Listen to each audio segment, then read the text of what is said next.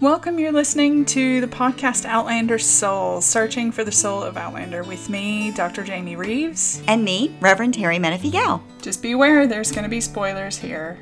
Hi, everybody. Welcome back. Yeah, we're back. We're doing a couple episodes on faith and religion in Outlander. So, um, no, we've kind of been talking about that the entire time in some ways. But we haven't explicitly called it out, right? No, no, we haven't. We, I mean, we talked about Jamie's Catholicism. We've talked about you Claire's know kind of inner spiritual yeah inner spiritualities and prayers and We talk about call. yeah yeah Rogers Presbyterianism and you know Right. that kind of stuff. But we haven't really kind of sort of zoomed out as it were and, and looked at how faith and how religion is depicted in the series and the way in Right. which different characters live it out and some of the questions that they seem to have and how the how the series as a whole presents that world.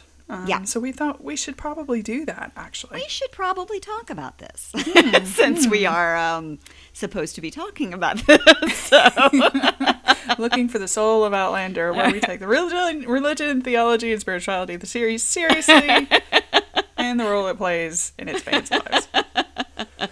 Yeah, Yeah. we should probably talk about this. We should probably do that. So, where should we start? So, a lot of this revolves around the re- the relationship. Everything revolves around the relationship between Jamie and Claire. Well, but yeah. but the foundations of a lot of this have to do with everyone's faith tradition, and everything gets discussed here. It's a rare bird out there that. In, in, in the Outlander world, that doesn't have some type of faith affiliation. Yeah, yeah, I do think it's really interesting that I mean, so I I think you know how you're not quite dreaming, but you're in kind of a dream-like state, and you start thinking about things, and so and suddenly I was like, if we ever had the opportunity to interview Diana, what would the questions be? I have no idea where this sort of thought came from, or what dream I had had, or whatever that got me in this mode. But I was thinking. Would I start with the? I don't know if anybody listens to, or if you listen to On Being, uh, which used to be Speaking of Faith, Krista Tippett, but she always starts that podcast or that episode uh, when she's interviewing people with. So tell me about the spiritual background of your childhood, kind of thing. So Yeah. d- I would, I think I would really want to ask Diana, kind of tell me about how you were raised and what you know how do you perceive the world religiously you know we know she's catholic but i think because that this is an important part of the series because it's reflecting her own view of the world in some way or the way in which these things don't just come out of nowhere right No, and that's the as a writer, I accept the fact that I am all the characters I write. Yeah They all come out of me. So even the bad characters, even the evil ones, they're all an aspect of who I am. Mm-hmm. And so when people when people go, "So is that you in the series?" I'm like, "Well, yeah." yeah And, and Yeah. so is that, and so is that, and so is Yeah. that. so Yeah. it's it's so you know she is just as much Tom Christie as she is Jamie, as she or is Claire, blackjack or Blackjack. yeah or yeah. you know you know or Stephen Bonnet or or or Bree or Yeah. you know so she all of these come from her Yeah. and so they they're coming from a certain context and a certain point of view even if Mm-hmm. she can step outside and look at the other point of view she's still the fish in the water who, who doesn't really consider the water around it so she Yeah. she's still that and I I think that that's an excellent question to say you Mm. know what is it about you Mm-hmm. that you've put into this particular novel, into Yeah. this particular story. Yeah, and your own views of faith and religion. Because, of course, you'd read some books. I mean, I, I, just finished um, The Testament, so the continuation of Handmaid's Tale, Margaret Atwood. Oh wow! And I'm just sitting there going, wow. You know, like, so then I would love to ask that question of Margaret Atwood, too, of kind of, you know, how do you perceive religion? Because obviously there's some good, like, she's. She knows what to critique, so there's, you know, there. I- think it's just a, it's an interesting question of kind of where the author's own influences come in because the way in which one of the things that we want to talk about is the way in which kind of there's a anti-dogmatism there's an anti-strict or conservatism sort of approach to religion in this series which i think would probably be reflective of Diana's probably own personal view. So yeah, I think it's worth maybe starting there. It's almost a binary, really, of kind of Yes, there is.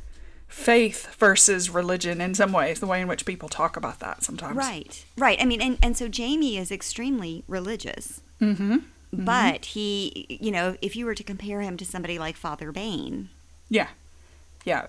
Yeah. you know, you're you're going to she she does have a very strong dogma versus spirituality kind Yeah. of bend to her.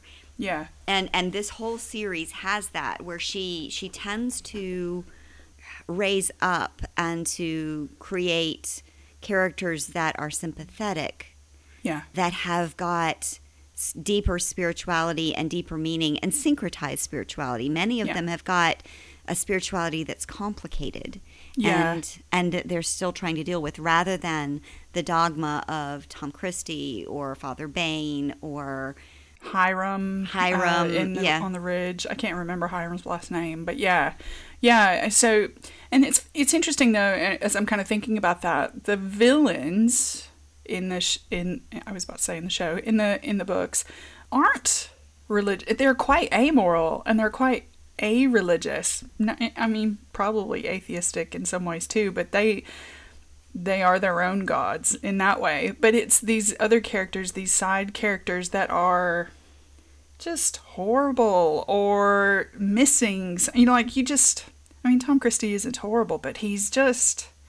he's missing something He's missing something, and, And he he's knows hard it, to really yeah. identify with, and he's hard to. They're Yeah. legalistic and they're they're playing by a set of rules that they Yeah. believe exist Yeah. and it's it's the dogma they believe these are if you play by these rules and you know this is we having having been raised in the Mm-hmm. southern baptist tradition I, I i recognize these folks and i'm Yeah, guessing that i'm guessing that diana recognizes them too yeah. um, being Yeah, raised in the. Catholic tradition, and I'm I'm guessing that people in every faith tradition, Yeah, these folks exist in every tradition. Every it's not just tradition. one. No. Yeah. Yeah, so I think there is this really interesting contrast that's set up that's not Yeah, I wouldn't maybe it is explicit. It, in some ways it does feel quite explicit to me, but I think it's because I'm paying attention to that. But in the context of this kind of an author that's written this in the 20th and 21st century with the rise of kind of the spiritual but not religious and the way in which people now are saying, you know, I'm not interested in institutional religion, but I do have a Right. personal spirituality, that kind of stuff. It seems like these characters that are in 18th century um, or 20th century still are also abiding by that kind of same worldview. They may still participate in institutional religion in some extent, but that is not the be all and end all, and they are not dictated by that as opposed to the characters that we are less connected with, like Father Bain and Right. Tom Christie and Right. Hiram, and yeah. right, Yeah. right. So let, let's talk a little bit about religion and spirituality in practice. Yeah. So you've got Jamie, who's Catholic, and Claire, who's Catholic, Frank, who's who's Catholic, Just in name only. Yeah. Bree, yeah, Bree is Catholic as well, Mm-hmm. and like nobody ever goes to mass. nobody ever goes. No, no. Well, I mean, so yeah. I mean, Claire goes to the perpetual adoration in, but that's not mass. Yeah. Again, there's a kind of rhythm of spirituality, but it's not in any kind of traditional sense whatsoever. No. No, it, it's it seems to be either extraordinarily personal, like in Claire's Mm-hmm. case, where this is something that she does for herself only. She doesn't share this with Bree. No. She doesn't share this with Frank. She doesn't This isn't even the uh, get all dressed up and go to church on Sunday morning kind of thing. right, and Yeah. she she rarely she rarely shares this even with Jamie. Yeah, that's Um, true. she she has moments where Jamie asks for her to bless him, Mm-hmm. and and for you know a prayer with her or something of, of that nature. Like when they first had you know built their house on the ridge, the prayer Yeah. to bless the house. But that's extraordinarily personal to her, Mm-hmm. and I think that that's you know very indicative of a 20th century understanding and a 21st Mm. century understanding of tradition and religion and faith and spirituality. Mm-hmm. So here's here's my take on that. I think that Diana is saying that we really aren't that much different than we were Mm-hmm. 18 century 200 years ago. We're not that much different. That there are people who believe something sort of maybe Yeah. and then there are people who have a spirituality, a deeper connection Mm-hmm. to something that's mysterious and they don't understand it, but Mm-hmm. it's there and so they put a name on it. Yeah. And it's still important to them even though they can't name it. Yeah. Right. And then there are people who who use that for you know mm-hmm. personal gain and for power and for what have you. There are there are people who use things because they're afraid or who are mm-hmm. who- who really are trying to take something from someone else. Yeah. Yeah. So, you know, I, I I think that we're not that different, that people are still the same. Yeah. and that they're clearly we she is setting up a universe that reflects us here today much Yeah. like she's setting up a universe then that reflects us here today Yeah.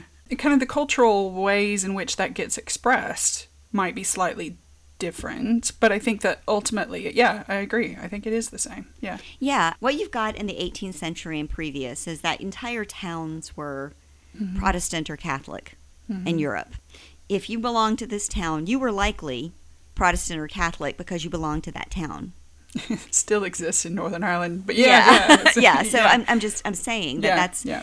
And so you know what changes with the american revolution and the age of enlightenment is this idea of more of a per- personal spirituality Yeah. is more of a personal faith it's more of Yeah. a we can be a community without having to all sign on to this one tradition Yeah. and and and that shifts even over the last 200 years to be extremely personal as in you don't talk about it even you go to a party and what do you not talk about religion and politics, Mm. Politics and religion. Yeah. and yeah. so it, it becomes so personal and so that we put it in our constitution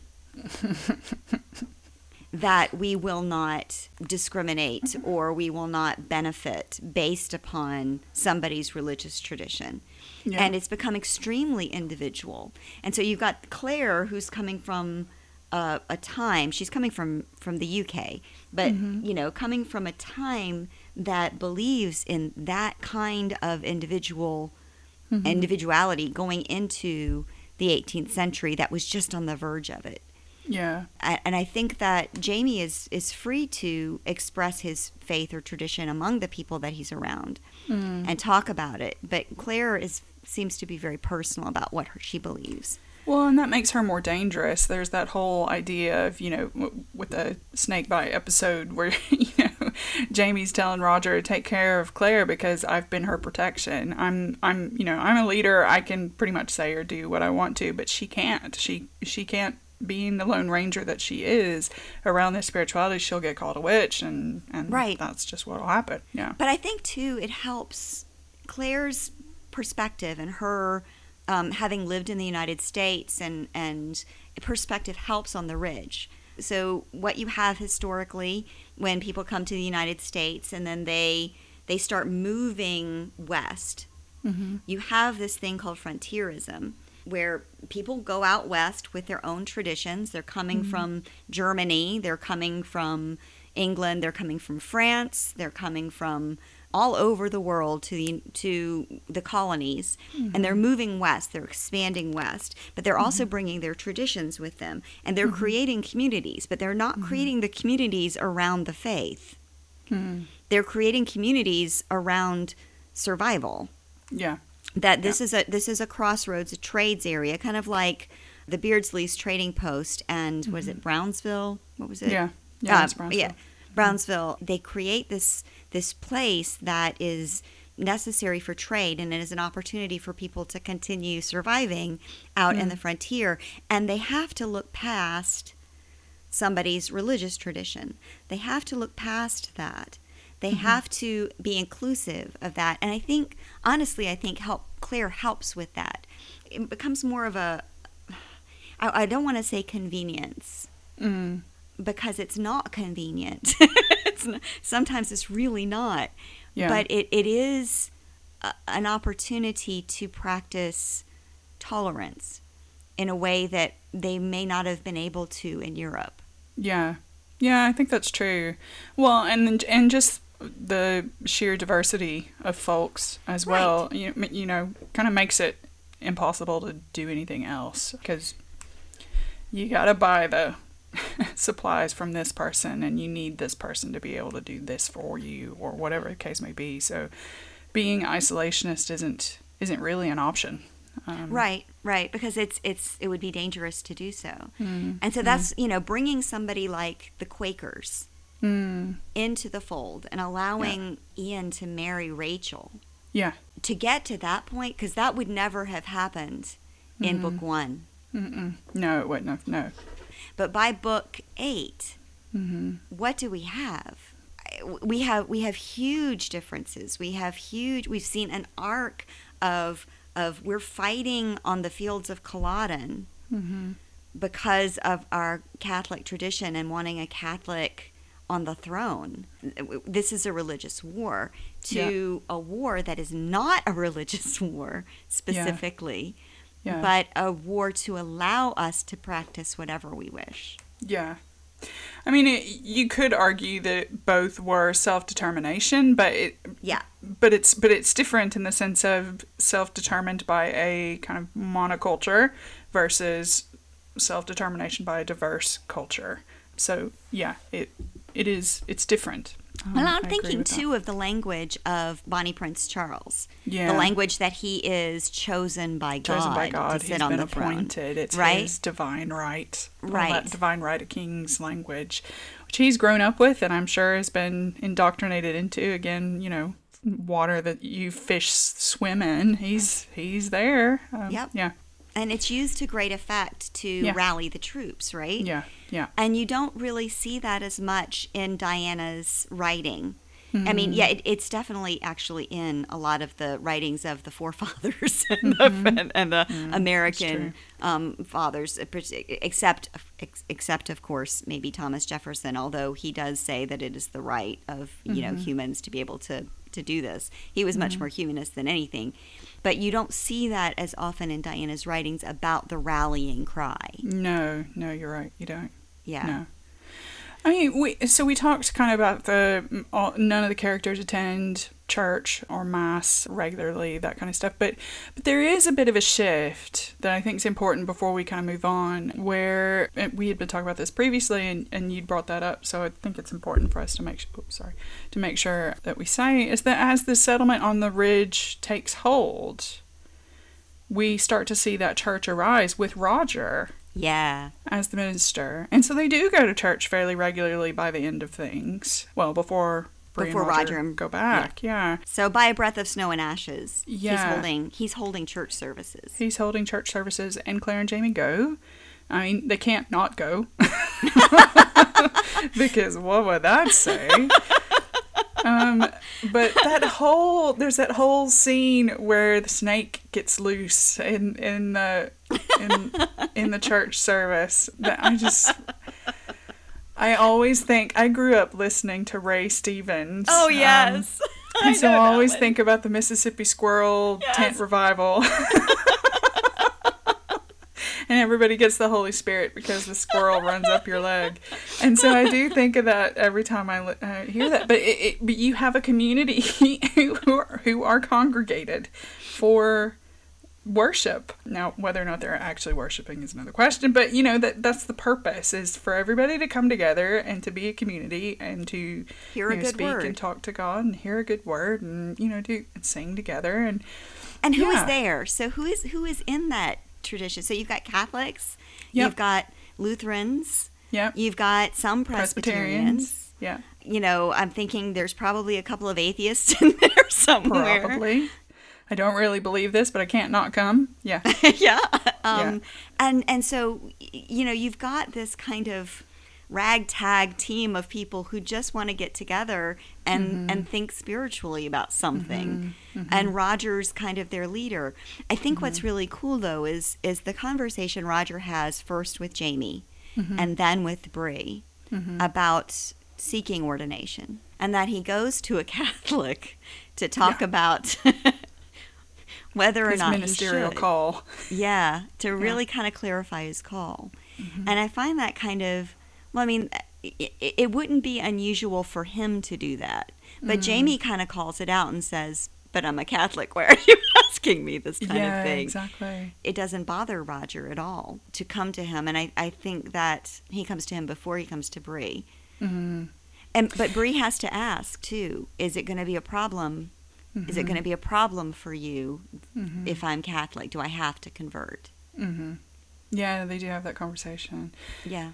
It's interesting. I mean, there's almost kind of two levels on that. So so there is this the perception that Jamie is perhaps the most religious of the characters in the sense of a traditional yeah the way in which he exhibits it just seems to be he's much more adherent i guess to traditional ways of thinking his his insistence that the child be baptized by a priest at the gathering you know Right, that right. you must be married by a priest you know that kind of stuff yet at the same time uh, so for yeah, so I guess what I'm saying is, so Roger going to a Catholic, most traditionally, you know, religiously Catholic in the in the whole story, but then also Jamie is his laird, and and so he needs to have you know that same situation that would have been the case in 18th century Scotland of, or in just in the England and the British Isles in general, is if you do go into ministry, you're basically to become a the parish priest,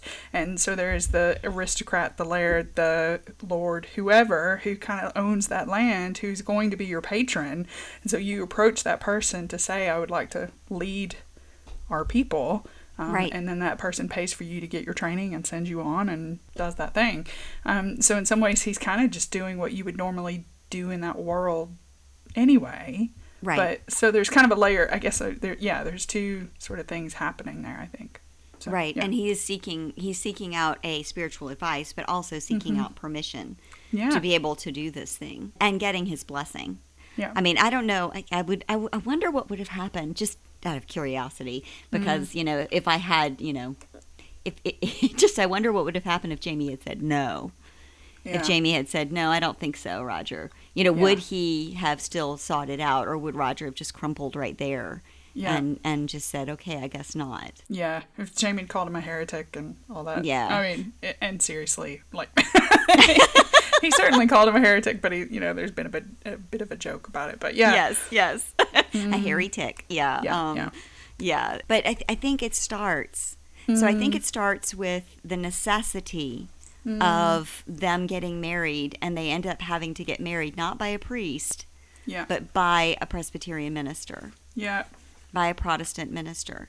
yeah, And and so this is this is what I mean about frontierism. Hmm. If you've if you are way out in the middle of nowhere. Mm-hmm. and there's only the Beardsley's Trading Post and Brownsville and that's Yeah. it around you. And there's no church, there's no steeple anywhere, no, and you're you're desperate to get married. What are you going to do? what are your options? Yeah. what are your options? You've got three new children, and you must see them baptized because that's your tradition and that's the right mm-hmm. in your faith. What do you do? Mhm. And so you start seeing people get ordained without training, Mhm. or people getting trained, you know, by one person in a church Mm. and that person then ordains you. You start seeing just for the convenience or for the necessity. I guess that's the better word. It's not convenience. Just for the necessity of Yeah. being able to marry people, bury people and baptize them. Yeah, And so Yeah. you're you're sometimes getting theology and church that may or may not be based in any kind of traditional theology. You start mm. getting some new theology popping up. You start getting some new understandings. And some of it is really wonderful. Some of it is tolerance. Some of it is, you know, let's all get along. Some of it is we need to be, you know, watchful for all of our brothers and sisters out here, no matter what tradition they are. And then mm. some of it is really not. Some of it is mm. fairly dogmatic and becomes its own horrible tradition and we see it too. We see it here. We see it. we- see the difference. And and Diana, you're right at the beginning. Diana draws a very mm-hmm. strong line between those who practice their faith from a place of giving and love and growth and creation, and Yeah. those who practice their faith in a place of desolation. yeah, yeah, and dogma and yeah, Right. Right. Yeah, and so Hiram Crombie, that's his last name. Mm-hmm. Yeah, I remember cringing when he decides to become a missionary to the to the Native Americans. and yeah, yeah. Yeah. I- It just, I guess, and for to have written that going back to kind of the original point to, have written that, then there has to be an awareness that there's there's something going on there that is cringeworthy. That this isn't the way in which, I mean, because the way it, it is written to kind of go, oh, Hiram, that's not a good idea, you know, that kind of thing. Yeah, I think that's I think that's interesting. And yet, those types of things did happen. Oh, they happened all the time. Obviously, all those types of things did happen, and so she she pulls those out and and tries to you know mm-hmm. help us to see that there is a difference. I mean, even with some atheism that's in here, so you've got so many traditions that are represented in this, so many different religions that are represented mm. in this, but but she she draws a line between people who are coming at their questions, their disbelief from a, a good place rather than a bad place. Yeah. So you you've got you know Blackjack Randall, who's Yeah. coming at this from you know really dark place, a place of desolation and destruction. Yeah, Um, yeah. But you've got Lord John Gray, who is kind Who's of like the you know, Equally kind of agnostic or, you know, but not. Yeah. but but and, and, but they're coming from very similar Yeah. backgrounds. They're they're Yeah. both men who have different uh, tastes for the time. Mm-hmm. That they both have got at least tastes for men, Mm-hmm. and they both have uh, eschewed their faith or eschewed Mm-hmm. any type of faith in God. You know, coming from that place, but one has chosen a very different path. Where Yeah. Lord and Lord John Gray still comes from a place of love, honor, respect, kindness, and creative. Just this this this whole this whole beauty of him trying to save not just his friends but his men Mm. and and their families. I mean, it would be interesting. I mean, I'm kind of paying attention to their names.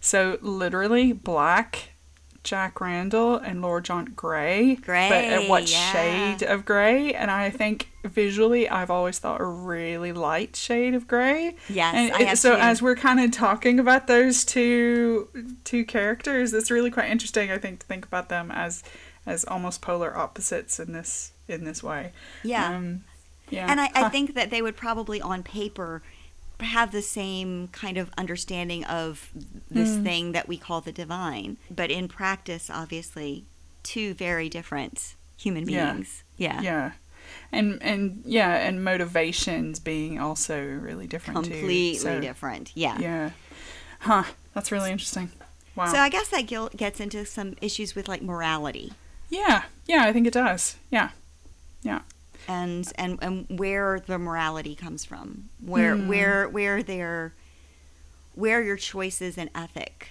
actually Hmm. come from.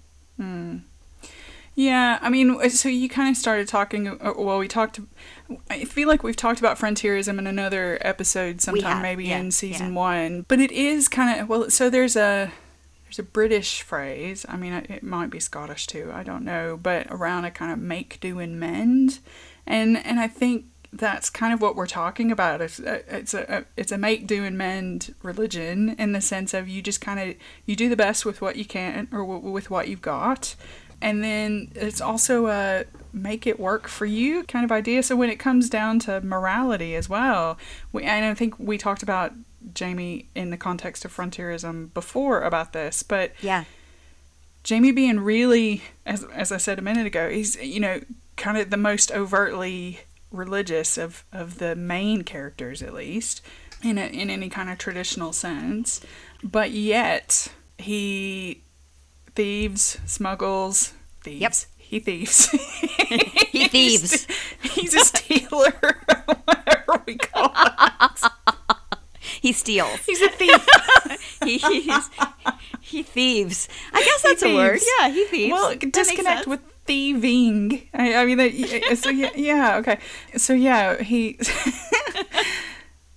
thievery, smuggling, lying, deceiving. You know, and we we we understand all of those things that he does. We support him in those decisions. We think that those are all good things for that period of time. But obviously, it's a kind of situational ethic. It's a it's not a situation where we say, well, this is wrong in all situations. And a lot of dogmatic folk would would say you just can never do that. You never steal. You just Yeah. don't. You you, you Thou never do that. steal, but by the but then with you Yeah. present them with somebody like Robin Hood, yeah. You know, so so this is as particularly at the beginning. They're stealing cattle. That's how they that's how they meet Mm-hmm. Yeah. Claire. That Yeah. they're they're they were stealing cattle. They they were caught. They were running away from the British. And she's like, "So y- y- it's okay to do that?" And they're like, "Yeah, it's okay to do that. These are the English. We need to have the cattle." you know, Yeah. they were hungry. So you could talk about contextual Mm-hmm. spirituality, right? You can talk about, you know, whether or not this is working for me. Like, it's okay for me to sleep with someone else even though I'm married because my Yeah. husband is a drunk and beats me. Yeah. Yeah. Yeah. None of these things are okay uh, unless they are. Or it's it's okay to you know marry and sleep with a man two centuries from now because Your husband doesn't we exist. like him. yeah, I mean, and Claire struggles with the whole adultery question, but the Right. way in which the entire series is written is we celebrate that choice she made. We celebrate the fact that that happened. And it, you know, in a series where we're looking at faith and religion, the very fact that we are celebrating something that most religious folks would say, yeah, that's not a good thing, I think is probably case in point of what we're saying, what we're talking about. Well, I mean, Jamie kills a lot of people. He does. And and not just in the setting of war. no. Sometimes he, he just goes out and kills someone Mm-hmm. because they needed to die. I mean, when they go, he and Roger and Ian go Yeah. and clear out the the group of people that kidnapped Claire. yeah. It, it is as if they're cutting a tumor out of of Mm-hmm. the the ridge. They're they're saying this is a place that this does not need to exist anymore. Yeah, yeah. We we are we're going to rid us of this and and ian does the same ian whenever Mm-hmm. he kills tom christie's son Yeah. Yeah. uh, he's like some people need to die Yeah. He didn't deserve to live. he yeah. didn't deserve to live Yeah. some some folks just need to, to go Yeah. and and he becomes the judge and juror ju- Yeah. the judge and jury there and and takes him out and and i will say in some cases that is somewhat convenient morality and it's the same morality that was so let's talk about dietrich bonhoeffer a little bit All right. All right. Where are you going? Come on. I'm I'm going to the letters in um, from prison. yeah, letters and papers from prison. Yeah. So Dietrich Bonhoeffer, just quick intro, was he was Lutheran, wasn't he? He was Um, Lutheran. Lutheran in Germany pre Second World War. Trained though, he went to Union Theological Seminary in New York to do some of his theological training. Took real interest in social justice, way of understanding faith. Started asking questions about the role of violence, uh, nonviolence, peace, that kind of stuff within faith. And then the war happened. So he had a yeah, there was an evolution in his own thought. He got involved in a plot to kill Hitler, was caught and put into prison and Hanged. wrote and killed in prison, Yeah. but wrote uh, uh, his letters and papers from prison. So I think he was he had his own school in Germany Mm-hmm. and tried to run the school, and that was one of the ways he he ended up. They ended up shutting down the school, I believe, and Yeah. he and he was then told he had to become a chaplain. Mm. So he entered the German forces in World War II as the chaplain, Mm-hmm. and and his questions about whether or not it was right to kill Adolf Hitler Mm-hmm. were were kind of the biggest questions. He never answers this, Mm. and and we never really know for sure whether or not he was involved in the plot to kill Hitler. Mm. But he he questions whether or not it's better morality wise, ethically Mm-hmm. okay for him. And you know, looking back on it in 2020, you can say, yeah, sure. You know, and, and this, you know, and yeah. e- mm-hmm. even in even in my conversation or the conversation you and I had about time travel, that's the thing everybody wants to do. Yeah, yeah. They want go to go back and kill baby Hitler. Yeah. go back and kill baby Hitler. Yeah. And so he had the he had the opportunity to kill Hitler in his hands mm-hmm. and he was a Lutheran minister. Mm-hmm. And so the question, you know, the question is is was it okay? And and I think that this is a question that Jamie and Ian do not struggle with. No. Well, they go ahead and do it. They might wrestle with it later. Or, you know, Right. they might have an initial kind of hesitation. So I don't think they they agonize over it necessarily. But I think they don't kill people unnecessarily. Let's put it that way. There's there's obviously yeah, there's reasons to do it. I'm just thinking the where it's in Voyager and it's after Ian has killed somebody before they leave Scotland, and so Jamie takes him to the church so he can you know confess his sins and he can deal with the the kind of stain on his conscience that he's taken someone's life, and then he later you know he really struggles with Arch Bug and Right. in that situation too. So he knows that it needed to. He knows that he didn't. Well, he had a choice, and he feels that he made the right choice, but doesn't mean that it doesn't still haunt him. Right. If that makes sense. I, I don't what I'm what I mean is I don't think they struggle much with the choice. No, and I don't no. think they have the convenience in this time period to do that. Yeah. It's what Jenny says whenever she and Claire have the uh, British officer Mm-hmm. with them, the, the or the British not officer, he's not an officer, the British soldier that they that Jenny kills. Mm-hmm. Um, she's like, "Oh no, we've got to kill him. We can't let him go." Yeah.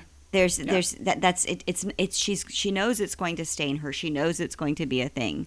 She, but but she's like there is no choice here. And you Mm-hmm. Yeah. don't have the luxury of Mhm. choosing. They're in a place that's so dangerous. You don't have that luxury. Mm.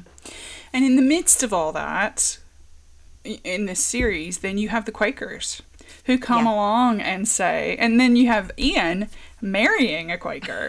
and so you've got this situation where Ian is, is, is even in the series called a man of blood, and then he marries Rachel, who is committed to, to nonviolence, who's committed to pacifism.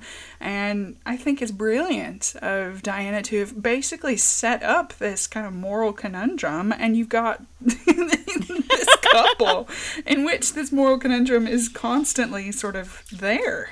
And how how do you deal with that? And Ian Ian changes as a result, but he still is a man of blood. He doesn't he shifts, he thinks about it, he realizes, oh Rachel isn't gonna like this. You know, whatever the case may be. But yeah, I just I, I think it's great that that Diana doesn't tie this all up in a neat little bow.